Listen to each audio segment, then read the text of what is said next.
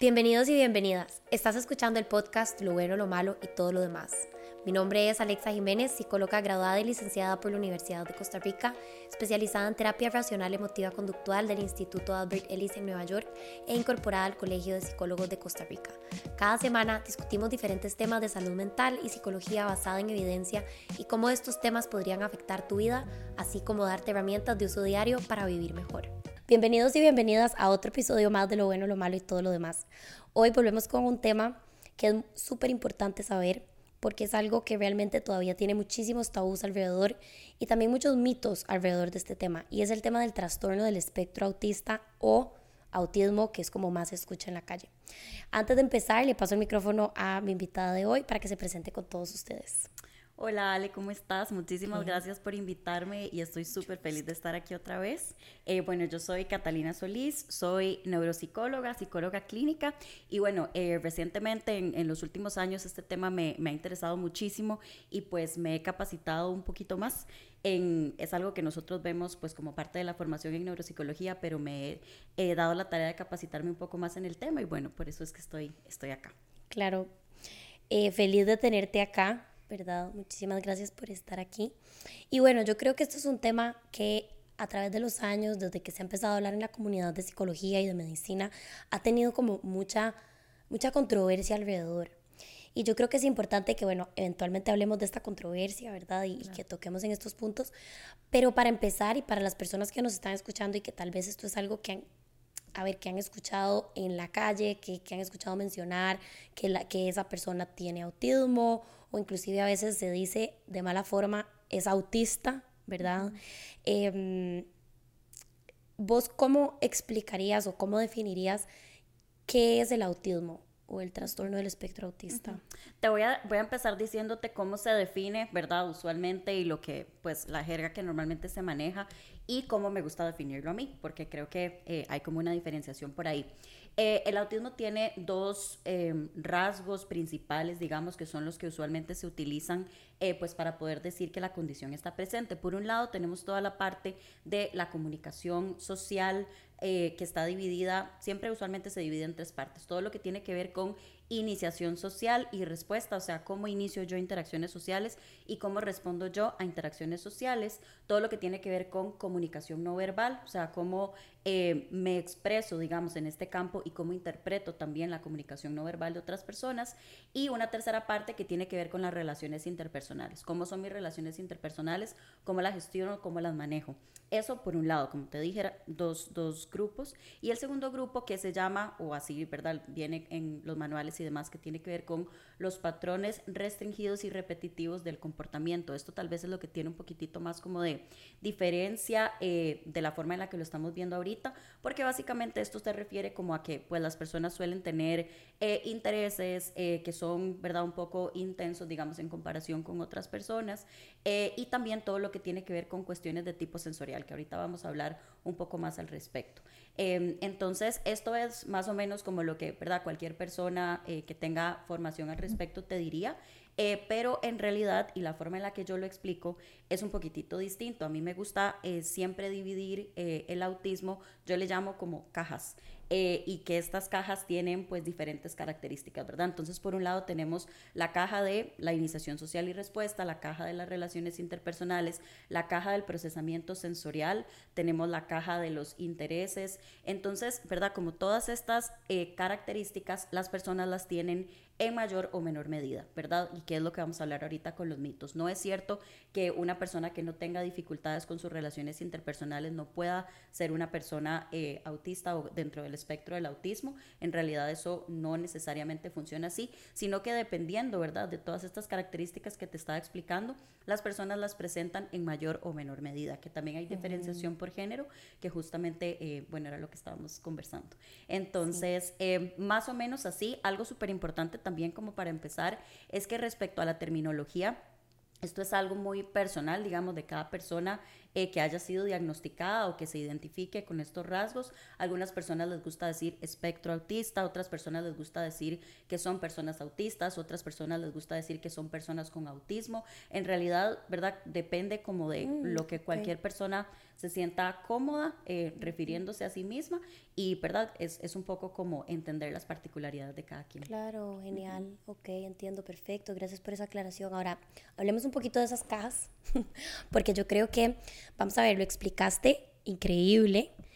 A mí me gustaría hablar un poquito más, tal vez como con ejemplos. Claro. ¿Verdad? Cuando vos decís que, por ejemplo, una de las cajitas tiene que ver con la iniciación o la respuesta a las interacciones sociales o la manera en la que manejan sus relaciones sociales. ¿A qué te referís con esto? Claro, un poco, tal vez te voy a poner un par de ejemplos que tienen que ver con, eh, porque esto, em, y lo vamos a ir viendo también, conforme vas creciendo, conforme vas siendo una persona pues ya adulta, empezás a tener un montón de herramientas para gestionar esto. Entonces es muy importante entender que no es lo mismo, digamos, lo que yo puedo experimentar en la niñez o en la adolescencia, eh, a principios de la adolescencia, que ya en la adultez cambia ligeramente. Entonces te voy a poner un ejemplo em, de cómo podría ser esto en una persona adolescente o en una persona adulta. Entonces, digamos, si yo eh, quiero em, entrar a un grupo de personas, hay un grupo de personas, digamos, que están en mi escuela y que están ahí conversando y yo sé que quiero hablarles porque en realidad, como te digo, uno de estos mitos, y ya me estoy adelantando, pero uno de los mitos es que son personas no sociales. Esto no es cierto. Realmente pueden ser personas muy sociales que disfruten muchísimo las interacciones. Entonces, bueno, hay un grupo de personas, yo me quiero aproximar porque quiero hablarles, quiero que sean mis amistades y demás.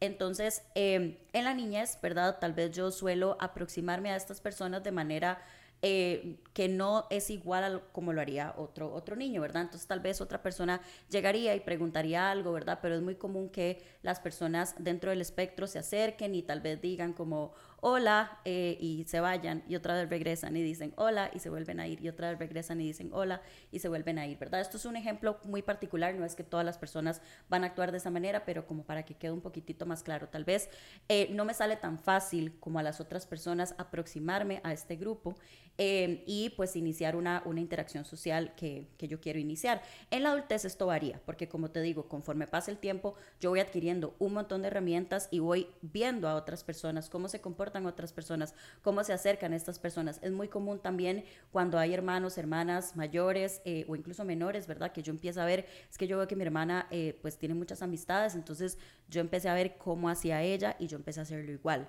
¿verdad? O empecé a ver a mis papás. Entonces, eh, pues ya en la adultez, y, bueno, como vos sabes, en realidad mi, mi expertise va más tirado como hacia la adultez, em, la, la pregunta que usualmente se hace no es si esto te cuesta, sino es cómo lo haces, ¿verdad? O sea, lo pensás muchísimo, eh, estás, ¿verdad? Eh, estás eh, como, como generando tal vez como una serie de pautas en tu cerebro a la hora de, para, para, a la hora de acercarte a estas personas, decir como, ok, lo que hay que decir es esto, luego esto, luego esto, luego esto, para que al final la interacción social pues sea exitosa o según las necesidades de la persona. Entonces, ¿verdad? A eso voy un poco. Eso es un ejemplo muy particular. Otra cosa que también es muy, es muy característica es que en, en, la adultez también yo tengo que estar como muy pendiente de cuándo es mi turno para hablar, por ejemplo, que es algo que tal vez personas no autistas, pues, de una manera muy automática se, se genera, ¿verdad? Es como, bueno, esto fue una pregunta, yo te respondo, ¿verdad? O, o, ya yo vi que te callaste, entonces yo hablo, pero no, no lo, ¿verdad? No es algo que se piense tanto. Las personas autistas o dentro del espectro usualmente, ¿verdad? Están más pendientes como de, ok, este tono de voz, eh, quiere decir que me preguntó algo, ahora yo tengo que hablar. Em, o, ¿verdad? Ok, esto fue una pausa, entonces ahora yo tengo que hablar. ¿Ves? Tiene que ver con un tema de cómo respondo yo a estas interacciones sociales. Entonces, más o menos para ponerte esos dos ejemplos de cosas que suelen repetirse, como te digo, no en todas las personas, pero es algo que puede ser eh, pues común o más o menos común. Claro, y esto enfocado más en la adultez, como decís vos. Exactamente, exactamente. Igual, ¿verdad? En la niñez y la adolescencia suele ser similar, solamente que tal vez las personas no tienen tanto aprendizaje y tantas herramientas como ya en la adultez, ¿verdad? Exacto. Ahora, todo esto que vos mencionabas de cuando estas personas aprenden, o sea, que aprenden o desarrollan herramientas viendo a, los demás, em, entendiendo que un tono significa algo.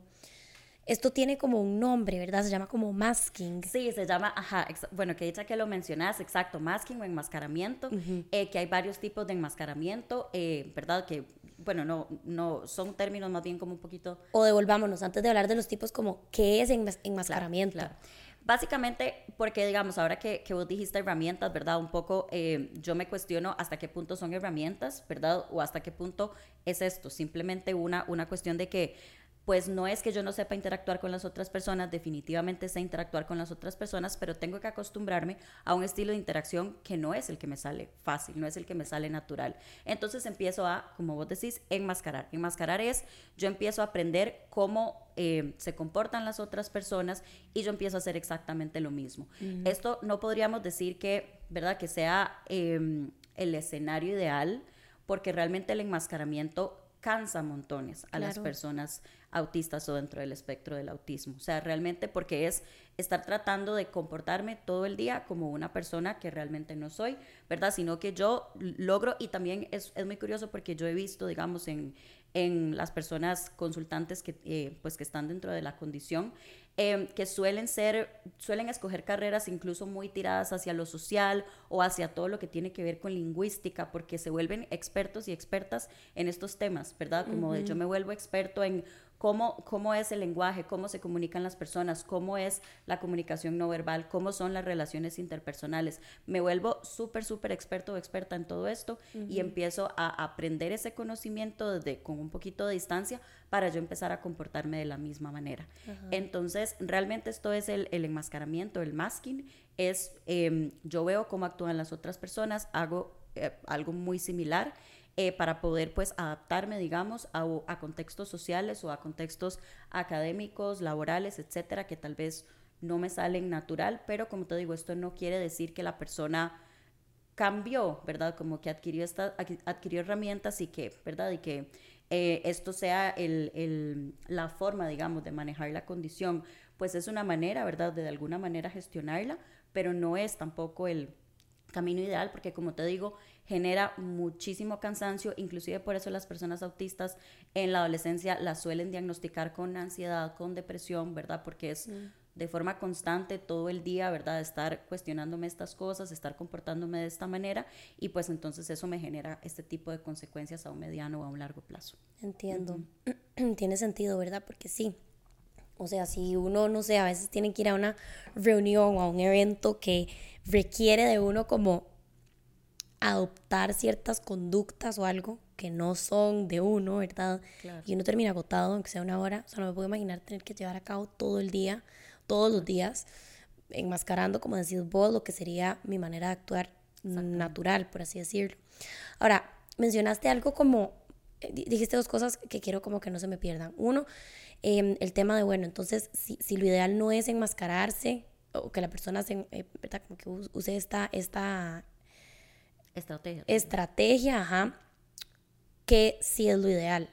Y antes de que me respondas eso también, ahora mencionaste algo que fue como que hay una persona autista o una persona en el, tras, en el espectro del, trastor, del trastorno de autismo.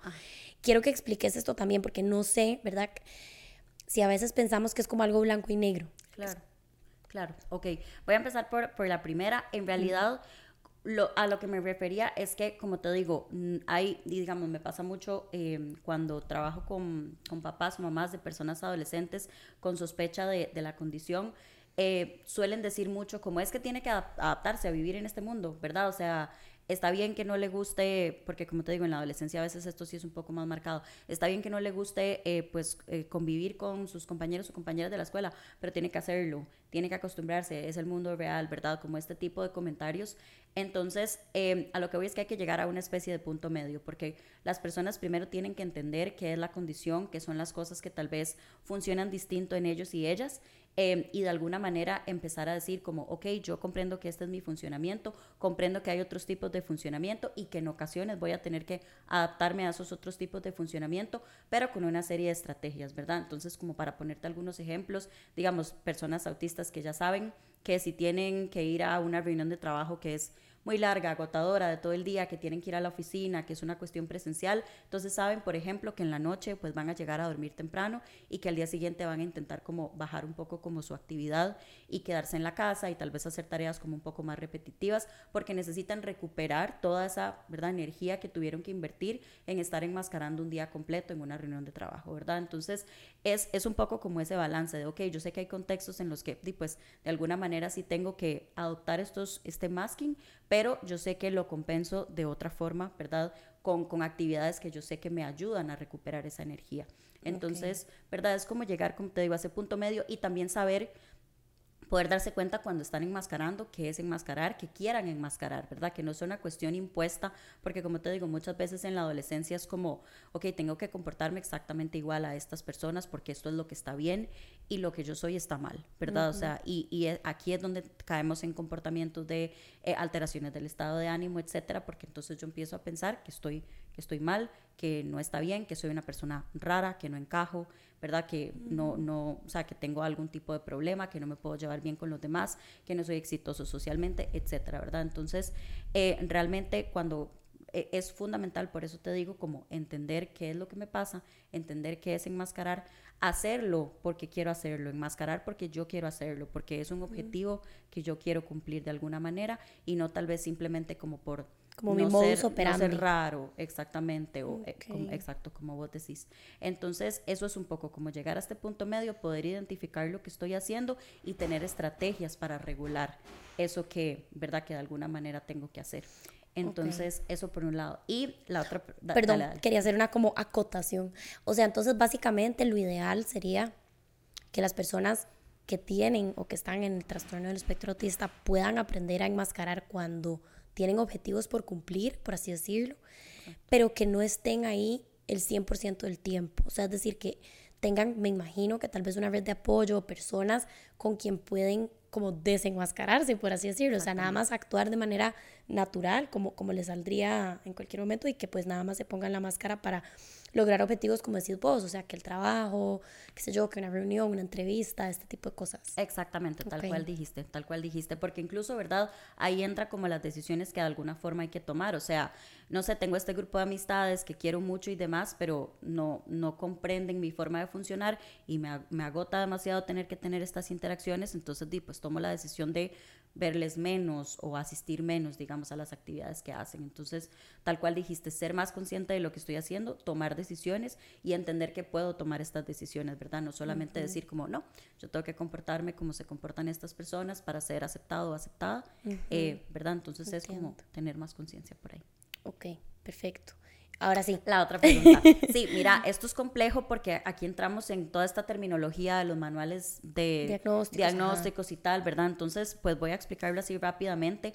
Eh, bueno, vos sabes que antes em, la condición se dividía en dos, por decirlo así en, ¿verdad? Una, un, término que está en desuso y que es muy importante decir que está en desuso porque hay personas que siguen, hay, ¿verdad? Médicos, médicas que siguen diagnosticando esta condición, lo cual ya no se utiliza, ¿verdad? Entonces antes se llamaba autismo y Asperger, ¿verdad? Entonces básicamente eso, luego llegan los manuales de psiquiatría y lo modifican y dicen, no, es espectro del autismo y existe autismo de alto funcionamiento, autismo de funcionamiento bajo, que esto tampoco es una terminología con la cual eh, yo me siento muy cómoda porque entonces estamos clasificando a las personas como, ¿verdad? Como con más habilidades o con menos habilidades y como te digo, no necesariamente es así. Es mejor dividirlo, ¿verdad? Por, ok, esta persona tiene pues una em, capacidad de interacción social mayor que esta otra persona que tal vez su dificultad está más en el lenguaje, por ejemplo, o, ¿verdad?, en el tema de, repeticiones, ¿verdad?, de intereses, etcétera. Entonces,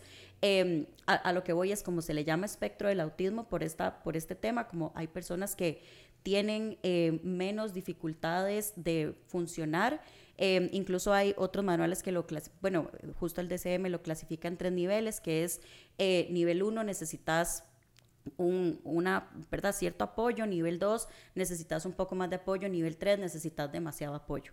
Y las personas que se ubican en el nivel 3, porque esto es algo importante, no lo dije al principio, la condición a veces suele em, venir acompañada de un tema de discapacidad intelectual eh, o dificultades de lenguaje ya un poco más graves que sí afectan el funcionamiento del día a día de las personas. Esto no quiere decir que todas las personas lo tengan, porque entrando también un foco a un mito, muchas veces médicos o médicas lo que dicen es como es que usted no puede ser una persona autista porque usted, no sé, se graduó del colegio, o porque usted trabaja, o porque usted habla, ¿verdad? Entonces es un mito pensar que todas las personas tienen estas características, pero bueno, algunas Va a personas... depender de la cantidad de apoyo y tal vez ahora hablamos también de esto, como de- me imagino que las estructuras y cómo se vio afectado a nivel genético. Exactamente, exactamente. Entonces, como para resumirte, eh, esa, eso es un poco la situación.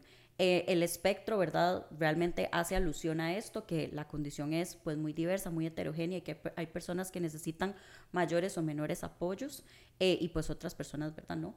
Em, pero es un tema, como te digo, de, dependiendo del manual que consultes, dependiendo del profesional que consultes, la terminología que se utiliza.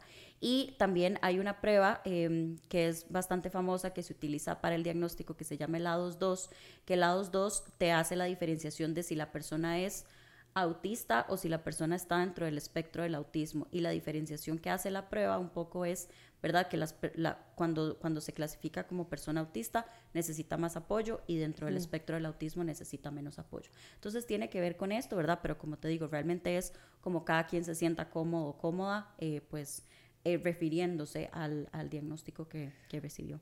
Claro, entiendo. Y ahora, con el tema del Asperger, yo creo que es importante tal vez como explicar por qué es que ya no se usa esta terminología, porque a veces la gente como que es un poquito resistente a dejar de usarla.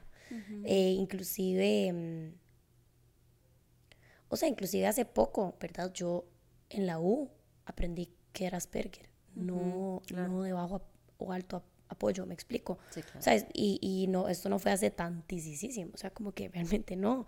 Claro. Em, entonces no sé si puedes como contarnos un poquito porque es que ya no se dice Asperger. Claro, realmente, ¿verdad? Porque como te digo, lo ponían como una condición 100% aparte, eh, o tal vez no 100% aparte, pero ¿verdad? Estas son las personas que sí pueden funcionar y solamente tienen dificultades a nivel social, ¿verdad? Son personas que a nivel social no se pueden integrar y que su, er- esto era otra de las cosas muy típicas que se asociaba con el Asperger, su lenguaje es monótono, su tono de voz es monótono eh, y suelen tener, ¿verdad? Ciertas estereotipias, pero no tan graves graves, ¿verdad? Como las personas autistas.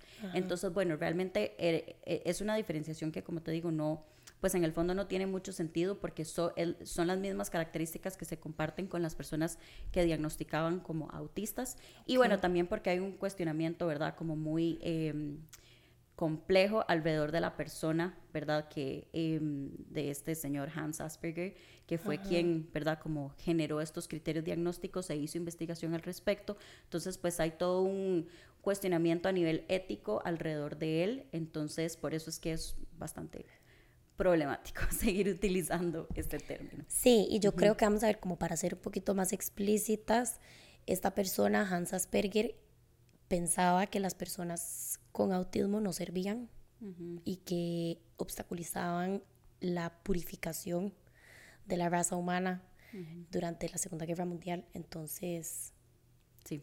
Sí, Básicamente, ¿verdad? Y como que lo digo porque yo creo que a veces las personas son como, ay, qué necedad, eh, que ahora que le quieren cambiar el nombre a todo. Y es como, bueno, pero es que hay una historia detrás que es oscura, claro, ¿verdad? Para ciertas cosas, no para todo tal vez.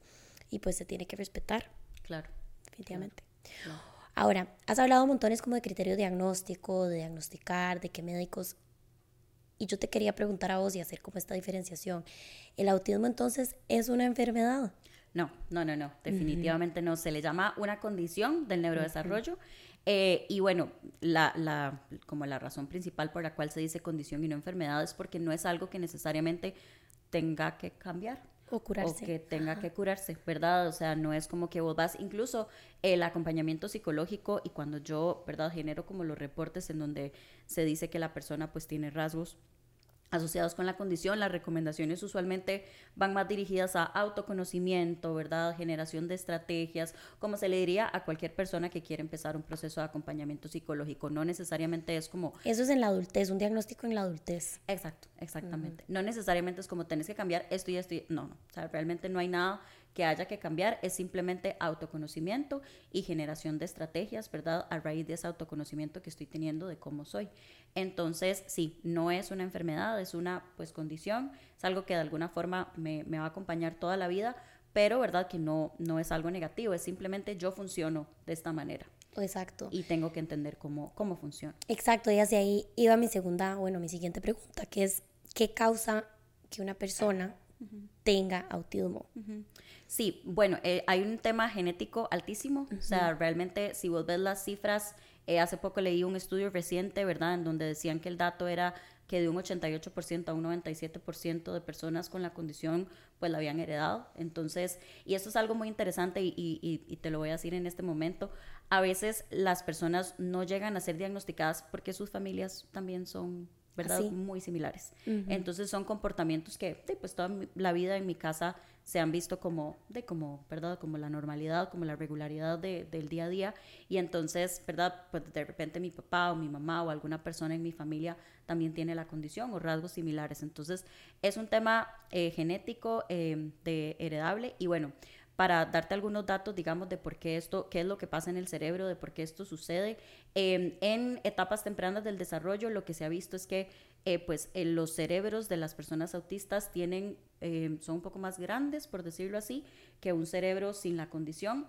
Entonces, esto lo que quiere decir es que hay más, em, por ponerlo en términos súper sencillos, más neuronas que se están o no se están especializando o más bien se están especializando. Entonces, justamente por eso eh, a veces podríamos decir como, bueno, más neuronas, qué bien, ¿verdad? Esto es positivo, pero en realidad no, ¿verdad? Porque el cerebro necesita una cantidad exacta de neuronas para funcionar de la forma eh, en la que pues regularmente se funciona y entonces el hecho de que haya más, eh, más material de este tipo genera estas afectaciones. Y también es un tema de conectividad, o sea, ya después en la adultez es un tema 100% de conectividad. Yo siempre lo explico así. Nosotros, nuestro cerebro no solamente tiene como todas estas estructuras que están especializadas, sino que estas estructuras se conectan unas con otras y se conectan a través de conexiones cortitas o conexiones súper largas, ¿verdad? Que van de un lado a otro del cerebro. Entonces, todas esas conexiones que se llama la sustancia blanca, em, suele estar conectado diferente en las personas autistas. Y se ha visto eh, que sobre todo estas, estas conexiones, ¿verdad? Que están conectadas diferentes, valga la redundancia, eh, tienen que ver con las áreas de procesamiento emocional y las áreas de procesamiento social y también el funcionamiento ejecutivo, ¿verdad? Entonces, como todas estas áreas em, que pues al final se integran, digamos, y hacen que podamos funcionar a nivel emocional o a nivel social, están conectadas diferente en la condición y pues por eso es que se genera este funcionamiento distinto, ¿verdad? No es que vienen con otro programa descargado, por así decirlo. Exactamente, exactamente. Exacto. Y bueno, y no te mencioné también, como, como te dije, hay una alta heredabilidad eh, y componente genético, pero además de eso también sea, hay un porcentaje menor, ¿verdad? En donde hay ciertas, este, bueno, como condiciones, digamos, de la... De la, de la madre o de la persona eh, uh, ¿Cómo qué condiciones? Eh, justa, bueno, hay una, recientemente estaba leyendo cierta deficiencia de zinc, Ah, eh, ¿Te quemaste? Sí, me quemé un poquito. cierta, cierta deficiencia de zinc, cierta, bueno, diabetes en la madre, eh, cierta exposición a tóxicos ambientales durante el embarazo, eh, cuestiones inflamatorias también que se pueden generar durante el embarazo. Es un porcentaje menor, pero también puede suceder. Sin embargo, como te digo, es un porcentaje menor y esto es súper importante de entender porque muchas veces, ¿verdad? Las madres se sienten responsables, ¿verdad? Como fue algo que yo hice, fue algo que comí, fue, eh, no sé, algo que yo generé, ¿verdad? Y que por eso em, eh, tuvo esta, esta situación, pero en realidad no es tan común. Sí, y hablemos de eso un toque porque yo creo que esos son de los mitos más grandes que hay, no sé si estás de acuerdo conmigo, alrededor de tal vez como el autismo y por qué se genera. Yo he escuchado, y me imagino que vos también, muchísimos mitos de que es una es culpa de una mamá eh, refrigeradora, ¿verdad? Y esto es una herencia terrible del psicoanálisis, ¿verdad? Eh, es una aberración que el psicoanálisis decidió escupir, así nada más decirlo, sin ningún tipo de eh, fundamento, ¿verdad? Que eran las madres refrigeradoras, o sea, mamás demasiado poco afectivas, que entonces el chiquito se convertía eh, o tenía estos rasgos. Y también la otra, que las vacunas. Ah, ajá. Que no sé si podemos hablar un poquito de este tema de las vacunas porque, ¿verdad? Como todo el tema de que hubo resultados que se publicaron y... Claro. No, mira, realmente la evidencia no se sostiene. O sea, porque como te digo, es algo que, a ver, las vacunas em, te las empiezan a pues aplicar una vez que ya naciste, ¿verdad? No es algo como que te empiezan a aplicar desde el que se inicia el neurodesarrollo, que es algo que se inicia pues desde el embarazo. Entonces, empezando por esto, digamos, empezando por esta razón, no hay una correlación entre que la condición se desarrolle por, ¿verdad? Un tema de vacunas. Y sí, no, bueno, todo lo que tenga que ver con cuestiones afectivas de la madre no es cierto.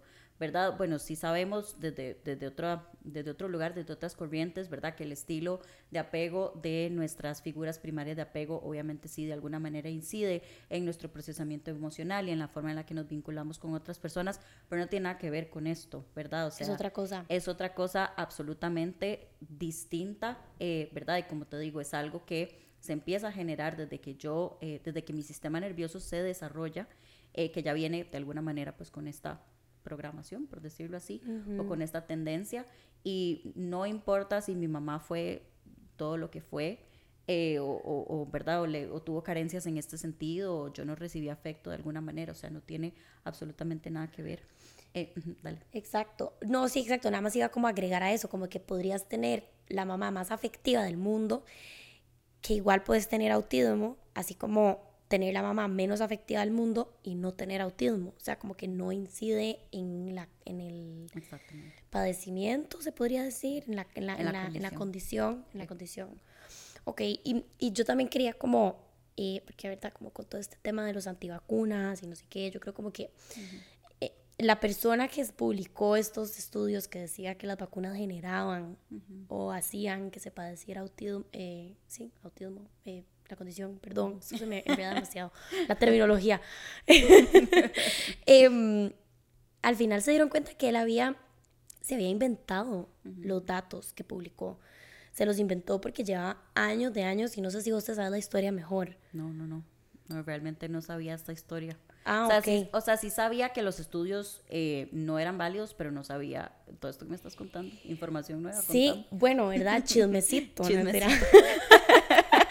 o sea, el chisme es que, no, mentira, sí, pero sí, literalmente, el chisme es que este, este viejillo que está haciendo como, está determinado a probar de que las vacunas generaban autismo, o sea, como que él, él quería encontrar la causa de, del autismo y se emperró básicamente en que eran las vacunas, o sea, él dijo, o sea, son las vacunas y punto. punto.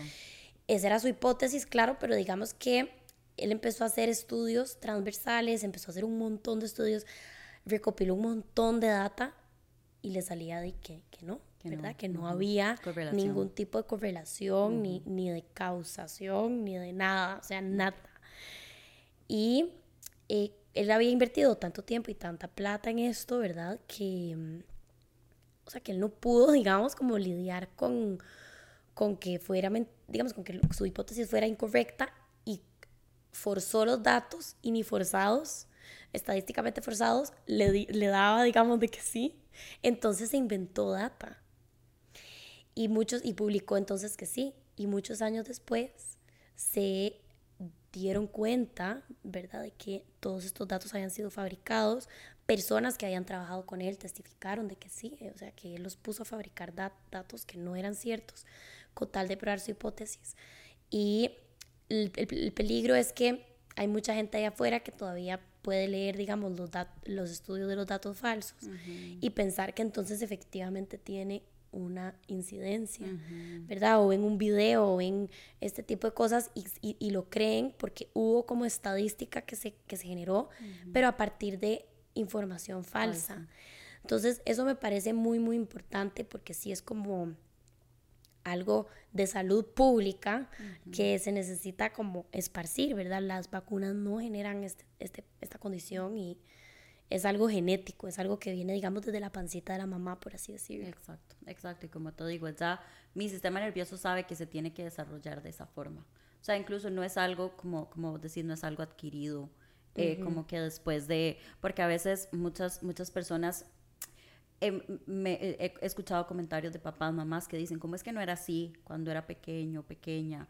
Eh, fue que tuvo un trauma, ¿verdad? Y tuvo un trauma porque su, no sé, cuando estaba en tercer grado, un grupo de personas le hicieron bullying o tuvo una situación compleja con alguna amistad, entonces es un trauma y por eso ahora se comporta así. O sea, no es algo que pueda pasar a raíz de una experiencia traumática. Sí es cierto, ¿verdad? Que las personas con la condición pueden tener experiencias muy traumáticas, ¿verdad? Y, tener un, riesgo, digamos, y ser vulnerables a este tipo de, situaciones en, grupos sociales, en contextos académicos como la escuela, el colegio y demás, universidad, pero no lo generan. Exacto. Ahora, perdón, porque nos vamos a devolver al inicio, porque se nos olvidó la otra caja, la caja de lo sensorial. La caja de lo sensorial. Sí, esta, esta parte es súper, súper, súper, súper importante porque yo observo que he observado, en, ¿verdad? Más en la experiencia clínica, que es algo que a las personas se les suele, se les va, ¿verdad? Como inclusive médicos, médicas no se interesan tanto por esta parte eh, y más bien se van más, como te digo, a lo social, al tema como de que si usted tiene, ¿verdad? Eh, como te digo, estas estereotipias que son como ciertos movimientos repetitivos, o si usted tiene alteraciones en el lenguaje y se, se deja totalmente de lado como toda esta parte sensorial que tiene que ver con, así, en resumidas cuentas, eh, de alguna forma yo proceso todo lo que tenga que ver con estímulos sensoriales de una manera más intensa que personas sin la condición. Y no solamente de una manera más intensa, sino que oscila. Puede que algunos días, qué sé yo, este pantalón me, me duela, me duela mucho y otros días no. Otros días yo me puedo poner este pantalón y lo siento, tal vez no lo siento 100% cómodo, pero lo siento relativamente cómodo. Entonces el procesamiento sensorial viene desde ruidos que yo escucho que me alteran montones, por ejemplo, la maquinaria pesada, las motos, suele ser o los gritos, por ejemplo, o eh, las construcciones suelen ser como, ¿verdad? Detonantes. Muy detonantes y las personas pueden tener lo que se llaman meltdowns, ¿verdad? Que básicamente es como me saturé sensorialmente, me saturé y colapso. Y las personas a veces le llaman ataques de ansiedad. Tuve un ataque de ansiedad, pero no es un ataque de ansiedad, es un meltdown, ¿verdad? Como una sobreestimulación. Es una sobreestimulación sensorial, exactamente. Entonces, y, ese y, genera mucha confusión porque es que no me sentía realmente ansiosa, simplemente, ¿verdad? Me tenía que ir. Exacto, me tenía que ir o mm, perdí el control, me empecé empecé, qué sé yo, como a, eh, pues puse mis, mis manos muy rígidas, todos mis músculos se tensaron, empecé a llorar, eh, no sabía por qué me estaba pasando esto. Los aeropuertos también suelen ser eh, lugares en donde hay mucha estimulación sensorial, los aviones, ¿verdad? Este, esta cuestión constante de, del ruido que se escucha, personas hablando, eh, personas, ¿verdad? Como a veces gritando, hablando muy fuerte, los olores. Entonces, esto también es muy importante porque con la parte de los olores hay ciertos olores que llegan incluso como a generarme náuseas, como a enfermarme de alguna manera físicamente, como que yo huelo esto y tengo que irme, tengo que vomitar ciertos perfumes, la parte, el pasillo de los, de, los productos de limpieza en los supermercados, ¿verdad? A algunas personas les suele generar también muchísima aversión texturas, entonces de, ahí viene, eh, el otro día estaba leyendo también un estudio en donde hablaba sobre, sobre todo el tema de la nutrición en niños y niñas eh, dentro de la condición porque suelen ser muy restrictivos, digamos, en los alimentos que consumen, pero no porque sean, ¿verdad?, piquis o estas cosas, o sea, no, realmente es porque hay muchos alimentos que me generan mucha aversión de cómo se sienten en mi boca, entonces no los soporto, entonces yo ya sé que, qué sé yo, la pasta eh, es algo que, que, se siente muy bien en mi boca, entonces me gusta comer pasta, me estimula comer pasta, entonces siempre como pasta. ¿verdad? Y, como te digo, otros alimentos, qué sé yo, el tomate suele ser como tiene una consistencia medio babosa, eh, alimentos con consistencia babosa también suelen ser muy aversivos. Este, ya te hablé de lo, del tacto, los olores, los ruidos, ¿qué me hace falta? Bueno, todas las texturas relacionadas con ropa, esto también es muy importante. A veces incluso hay meltdowns que se generan porque andaba un jeans muy tallado y anduve todo el día con ese jeans demasiado tallado y llegó un punto en donde ya. Sí, me sobreestimuló y... Exacto, exactamente. Jeans, como, ¿verdad? Como a veces las ciertas eh, licras o este tipo de ropa deportiva que suele ser como muy ajustada, con muchos elásticos, las etiquetas suelen ser insoportables. Entonces, ¿verdad? Todo este tipo de, elementos. Ah, bueno, todo lo que tiene que ver con tonalidades de luz. Eh, y como te digo, depende de cada persona. No podemos decir que las luces blancas o las luces tenues. Hay suele ser más común que las luces tenues hacen sentir más cómodas a las personas autistas, ¿verdad? Como que me, me sobreestimulan menos. Em, y las luces blancas más, ¿verdad? Como los fluorescentes o, qué sé yo, ¿verdad? Bueno, en el consultorio yo nunca enciendo la luz de arriba, que es como una luz blanca, sino que tengo como lamparitas, pero aún así esas lamparitas a veces hay, molestan, ¿verdad? Porque no, no son la misma, son, son luces cálidas, pero no son las mismas luces cálidas. Entonces suelen molestar a las personas porque las ven mucho. Luces que parpadean, eso sí suele ser bastante común son muy aversivas, ¿verdad? Generan casi que a veces meltdowns inmediatamente. Entonces luces parpadeantes o ciertas tonalidades de colores, los colores rojos, amarillos, a veces son muy chillantes, muy, muy chillantes, entonces no lo soporto. Entonces, de aquí es donde viene, ¿verdad? Como toda esta em, necesidad por utilizar, digamos, como, como un headset como este que vos y yo andamos, con noise canceling, ¿verdad? Porque entonces eso me aísla escucho a las personas o escucho los ruidos, pero los escucho mucho más lejos. O los lentes de sol, ¿verdad? Entonces, un día muy soleado eh, puede que me sobreestimule. Entonces, si yo me pongo mis lentes, entonces de alguna manera filtro eh, pues esos estímulos que ingresan a mi cerebro y eso me va a hacer sentir más regulado, más regulada. Y justamente de todo este tema de la sobreestimulación sensorial es que viene otro término que es ahí como famosillo también, que se llama el steaming porque el steaming es una manera de autorregularme, ¿verdad? A nivel sensorial. O sea, si yo estoy en, una, ¿verdad? En la, clase de la universidad y todo el mundo está hablando demasiado y además hay ruido afuera y además escucho como unos camiones, entonces yo empiezo a, generar estos, estos comportamientos que el steaming puede ser que tengo una bolita, como un stress ball y la estoy apretando o que empiezo a moverme de un lado a otro, moverme de adelante para atrás o a mover mis piernas, mis manos, las muevo de alguna forma eh, o tengo como algún objeto, ¿verdad? Que, que, yo, que yo sé que me genera calma. Entonces estoy en contacto, digamos, con este tipo de comportamientos y eso me regula. Entonces el steaming viene de eso, ¿verdad? De una eh, autorregulación que de alguna manera yo ejecuto para sentirme mejor en este tipo de contextos en donde es demasiada la estimulación sensorial.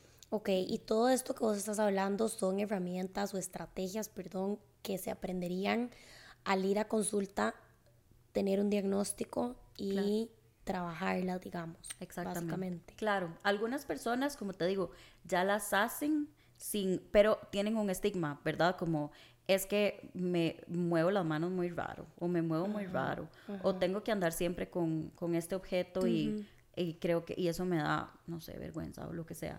Entonces algunas personas ya lo hacen y entonces es desestigmatizar este tipo de, de comportamientos y algunas personas no lo hacen, no lo dejaron de hacer porque les, ¿verdad? Les, les hicieron algún comentario negativo. Por el tema de, de, estigma. Exactamente. Entonces es un poco como aprender o volver a aprender a utilizar todo este tipo de recursos y a normalizarlos, ¿verdad? Que está bien hacerlo. Exacto, y entender, ¿verdad? Que a veces si vemos a alguien en la calle, en la oficina, en la U, en, inclusive en el colegio, ¿verdad? Que tal vez está algo de lo que vos acabas de, de, de comentar o de decir, no, no, tenemos por qué hacer un comentario, o sea, no sabemos qué hay detrás de eso y no es nuestro problema.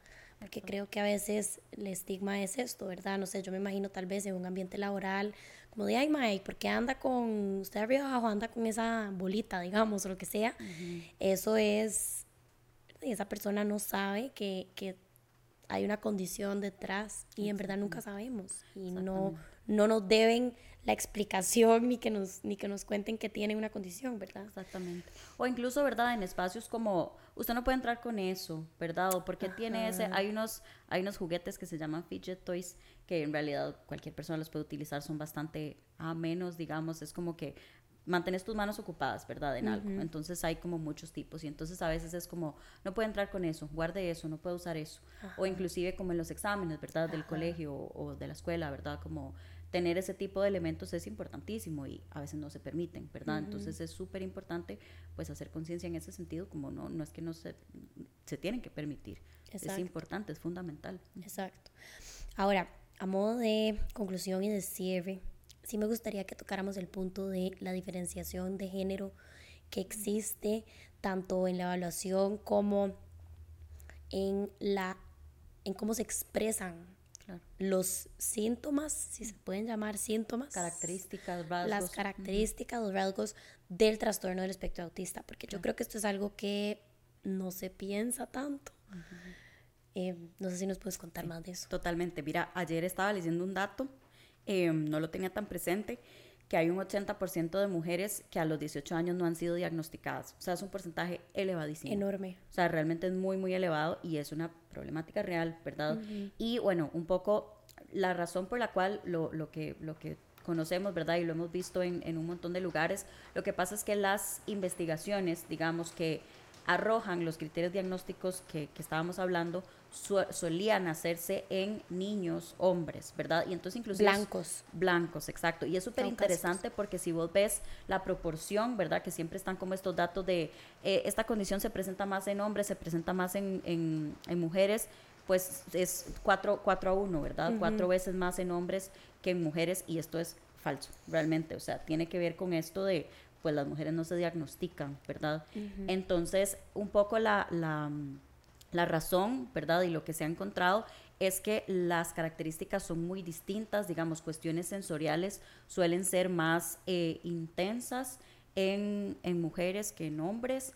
Eh, todo el tema social, las mujeres lo enmascaran mejor, por supuesto, porque si vos te pones a pensar, aquí ya entran otros temas que tienen que ver con socialización, con aprendizaje, con modelado a, ¿verdad? A, las, a las personas que nos socializan como mujeres, pues de alguna manera nos enseñan, ¿verdad? A ser más, a identificar mejor las emociones de otras personas, a identificar mejor nuestras emociones, nos dan como más herramientas de autoconocimiento, de preocuparnos por otras personas. No es que los hombres no puedan hacerlo, ¿verdad? O sea, para nada. No, no, es, es como una expectativa social y cultural que se le impone. Yo, yo, yo sí creo que a los chicos, y vos lo ves en, en las las familias, ¿verdad? O sea, un chico, no sé, entra a una reunión familiar y pega un grito y sale corriendo a jugar y es como, ay, ¿verdad? Es que está fascinado con la bola de fútbol. Una chica, una chiquita hace eso y probablemente hacer como, Valeria, venga acá y salude. Me explico, o sea, como que a las mujeres no nos perdonan tanto desde niñas el no ser tan prosociales como se le perdona a los hombres. Y yo creo que ahí es donde entra este factor social de socialización y de cultura enorme a que a los, ¿verdad? A las mujeres se les diagnostique menos porque desarrollan más habilidades o se les obliga a, desarrollar, más habilidades. Y un poco de lo que se ha encontrado en las investigaciones, ¿verdad? Que establecen estas diferencias, lo que dicen es que los síntomas son más leves. ¿verdad? Pero entonces aquí entra como todo este cuestionamiento de verdaderamente son más leves o hay más masking. ¿verdad? Y entonces también se ha encontrado esto, hay más enmascaramiento. También sí se ha encontrado que los síntomas suelen aparecer, eh, bueno, las características suelen aparecer de forma más tardía eh, que, en, que, en, niños, ¿verdad? Como que de alguna manera em, los niños lo desarrollan pues más, más antes, digamos, en su, en su periodo de desarrollo. Las niñas no, pero realmente, o sea, y, y creo que es, es definitivo que la diferenciación se da porque a las mujeres de alguna manera o a las, a las personas que fueron socializadas como mujeres, se les exige más, ¿verdad? Se les exige mucho socialmente. más socialmente, ¿verdad? Y también en temas como de autoconocimiento, como de identificación de emociones, regulación de emociones. Entonces, genero, por supuesto, más estrategias. Sí, como este, así, ¿verdad? Como... Sí, puedo pensar en mil ejemplos, ¿verdad? Como, ay, qué fea que se ve enojada. Em, no sé, sí, todo este tipo de cosas que yo siento que lastimosamente todavía las chicas y a ver, lastimosamente no porque esté mal, sino porque a los chicos no se les da esta misma importancia a sus emociones, a, como decís vos, autoconocimiento, identificación, regulación emocional, ¿verdad? O sea, yo creo que, que, esto es un tema como grande mm, dentro, de esta, dentro de este padecimiento y es algo que me llamó mucho la atención porque oímos mucho tal vez que el género no importa. Y esto es una de estas cosas en donde importa, importa demasiado. no, completamente, por eso, no, y que también, ¿verdad? La, la, lo grave, ¿verdad? Que es que simplemente por un tema de que, ay, le pusimos más atención, ¿verdad? En algún momento cuando estábamos generando toda la investigación al respecto, le pusimos más atención a esta parte de la población y no nos dimos cuenta, ¿verdad? Que también las, las niñas estaban presentando esto. Algo súper importante es que eh, esto es fundamental. Vos sabes que una de las características que socialmente se valora en, desde lo femenino es como que las personas sean calladitas, ¿verdad? Como buenas, como que no hacen problema, como que son muy dulces, no hablan, no se expresan, ¿verdad? Entonces, esto es muy común en las niñas eh, dentro de la condición, ¿verdad? Suelen ser niñas más calmadas, ¿verdad? Como que de alguna manera no, eh, pues no hablan tanto, no son como tan no se, no se portan mal, ¿verdad? Como, como sí lo harían otras niñas. Entonces más bien se les califica como son increíbles, son excelentes hijas, no tienen ningún tipo de dificultad, nunca tuvieron dificultad en la escuela, estudiaron, siempre estudiaron primer promedio, las maestras las adoraban, todo el mundo las adoraba, ¿verdad? Y entonces em, se les atribuye esto de son muy buenas, son muy calladas, ¿verdad? No hay ningún tipo de, de dificultad, no es posible que algo, ¿verdad? Que tengan algún algún diagnóstico de base. Cuando lo que hay es un enmascaramiento gigante. Exactamente, exactamente. O ciertas dificultades, ¿verdad? También como de repente sí, sí, sí presento ciertas dificultades a nivel social, pero como, ¿verdad? Como, como soy calladita, entonces súper bien. ¿verdad? Es lo que, lo que deseamos, es lo que está bien en una se niña, espera. Exactamente, de una niña. Entonces, ¿verdad? Todo esto que estamos conversando, que como te digo, tiene que ver, por supuesto, pues con, con variabilidad de la expresión de la condición, un tema meramente biológico, si queremos decirlo, psicológico, pero tiene todo que ver con temas sociales. Claro. Más que, ¿verdad? Esto otro que estábamos Sí, está atravesado como, como absolutamente todo, ¿verdad? Está atravesado por, la cultura. Un tema cultural y social. Sí, totalmente. Exacto, Totalmente.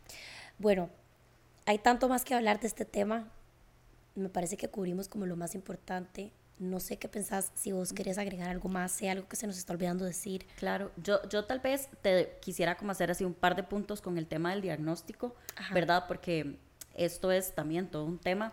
Algo que a mí que quisiera destacar es que, mm, ¿verdad? Esta condición es una condición tan compleja y tan particular y que se expresa tan distinto, ¿verdad? Eh, dependiendo de la, de la persona que el proceso diagnóstico de alguna manera no puede ser simplemente como ver criterios, ¿verdad? Y, decir como cumplís, cumplís, cumplís, como tal vez se hace, por ejemplo, en una depresión. Sí, en una depresión o en una ansiedad que es un poco más, ok, bueno, estás teniendo estas características, sí, en realidad esto es ansiedad, en este momento estás con unos niveles de ansiedad muy altos, sino que es una cuestión más como de, ok, esto es lo que le suele pasar a las personas autistas, a las personas autistas adultas que viven en un contexto como el tuyo, eh, y que el proceso diagnóstico más bien es como eh, tener toda esta información, facilitar toda esta información y que las personas al final digan como, ok, no, sí, o sea, esto es lo que me está pasando. No, no es tanto como que un profesional, ¿verdad? A pesar de que, de que se haya capacitado, tenga todo el conocimiento al respecto, diga sí o no, ¿verdad? Esto es muy importante, sino que este profesional lo que puede hacer es facilitar un proceso de conocimiento y que la persona diga, ok, yo considero que sí, sí me identifico, esto es lo que me sucede, esto es lo que pasa. No, como te digo, no puede ser un tema como de blanco-negro. Exacto, tiene que ser como un diagnóstico más contextual, eh, tomando en cuenta como otros factores, es lo que te escucho decir. Exactamente. Y yo creo que esto es importante que lo digas porque creo que también ha habido un auge en autodiagnóstico de este tema, ¿verdad? Ahora yo he visto un montón en redes, sobre todo en Estados Unidos, que es como, ay, yo soy neurodivergente, yo soy, yo tengo autismo, yo, yo soy autista. Y al... ¿verdad? Y las personas es como, ok, te diagnosticaron. No, no, yo leí los criterios de una página web y, y me identifiqué y entonces lo soy. Exacto. ¿verdad? Es como, bueno, no es así. Exacto. Necesitas de la mano de un profesional eh, confirmar o no, porque puede que no sea esto, puede que sea cualquier otra cosa. Exacto. O estar, ¿verdad? Justamente estar en contacto con otras personas ya diagnosticadas que tengan conocimiento y que te puedan también apoyar en ese sentido, porque creo que el, el autismo, ¿verdad? Más que, que o, bueno, igual que, que, muchas condiciones de salud mental, es muy importante esta parte como de red de apoyo de personas que han vivido situaciones similares a las mías y que me compartan sus vivencias y que me digan qué cosas les han funcionado, eh, cómo, ¿verdad? Cómo, cómo han podido sentirse mejor, cómo han podido gestionar diferentes situaciones a lo largo de su vida. Entonces, toda esta parte, ¿verdad? Como de apoyo eh, entre otras personas diagnosticadas a personas que tal vez están teniendo cuestionamientos es súper, súper, súper importante también. Sí, buenísimo. Bueno, muchísimas gracias por toda la información, Cata. De verdad que increíble el episodio, me encantó, aprendí muchísimo. Esto es un tema apasionante, la verdad, me parece muy, muy interesante yo creo que todavía falta muchísima investigación, sobre todo de parte de, nuestra, de nuestro lado psicológico es como una, una, deuda grande que la psicología le tiene a, a esta condición. Entonces, bueno, y que también ayuda el desmitificar y el quitarnos un poquito el estigma que tal vez se escucha en la calle o cosas que, que, no son ciertas. Exactamente, tenés toda la razón. O sea, coincido con vos, realmente hace falta mucha investigación, hace falta, ¿verdad?, entender qué es la condición y salirnos, ¿verdad? De todo esto tradicional que como vos decís, incluso nos lo enseñaron en la U. Eh, y creer que eso es, y también, ¿verdad? Em, quitar, quitarse un poco el miedo de comprender que es la condición de comprender toda su variabilidad eh, y para poder generar, como decir, mejores, mejores estrategias y herramientas de apoyo para estas personas. Totalmente, mil gracias por acompañarnos, de verdad. Gracias a vos, la pasé súper bien, como siempre, y te agradezco demasiado. Con gusto. Y muchas gracias a todos y a todas ustedes por escuchar otro episodio más de Lo Bueno, Lo Malo y todo lo demás. Si este es un espacio que les genera valor, en donde aprenden y que les gusta, siempre les digo que nos pueden apoyar de manera gratuita, dándole like, comentando, guardando, compartiéndolo con sus redes sociales, con sus grupos de WhatsApp, con absolutamente cualquier persona, dándoles follow en Spotify, suscribiéndose a nuestro canal de YouTube también. Y bueno, si quieren llevarlo un poco más allá y apoyarnos de manera monetaria, también lo pueden hacer a través de Patreon en www.patreon.com slash no pasa nada oficial. Muchísimas gracias por escuchar y ver. Nos vemos en el próximo.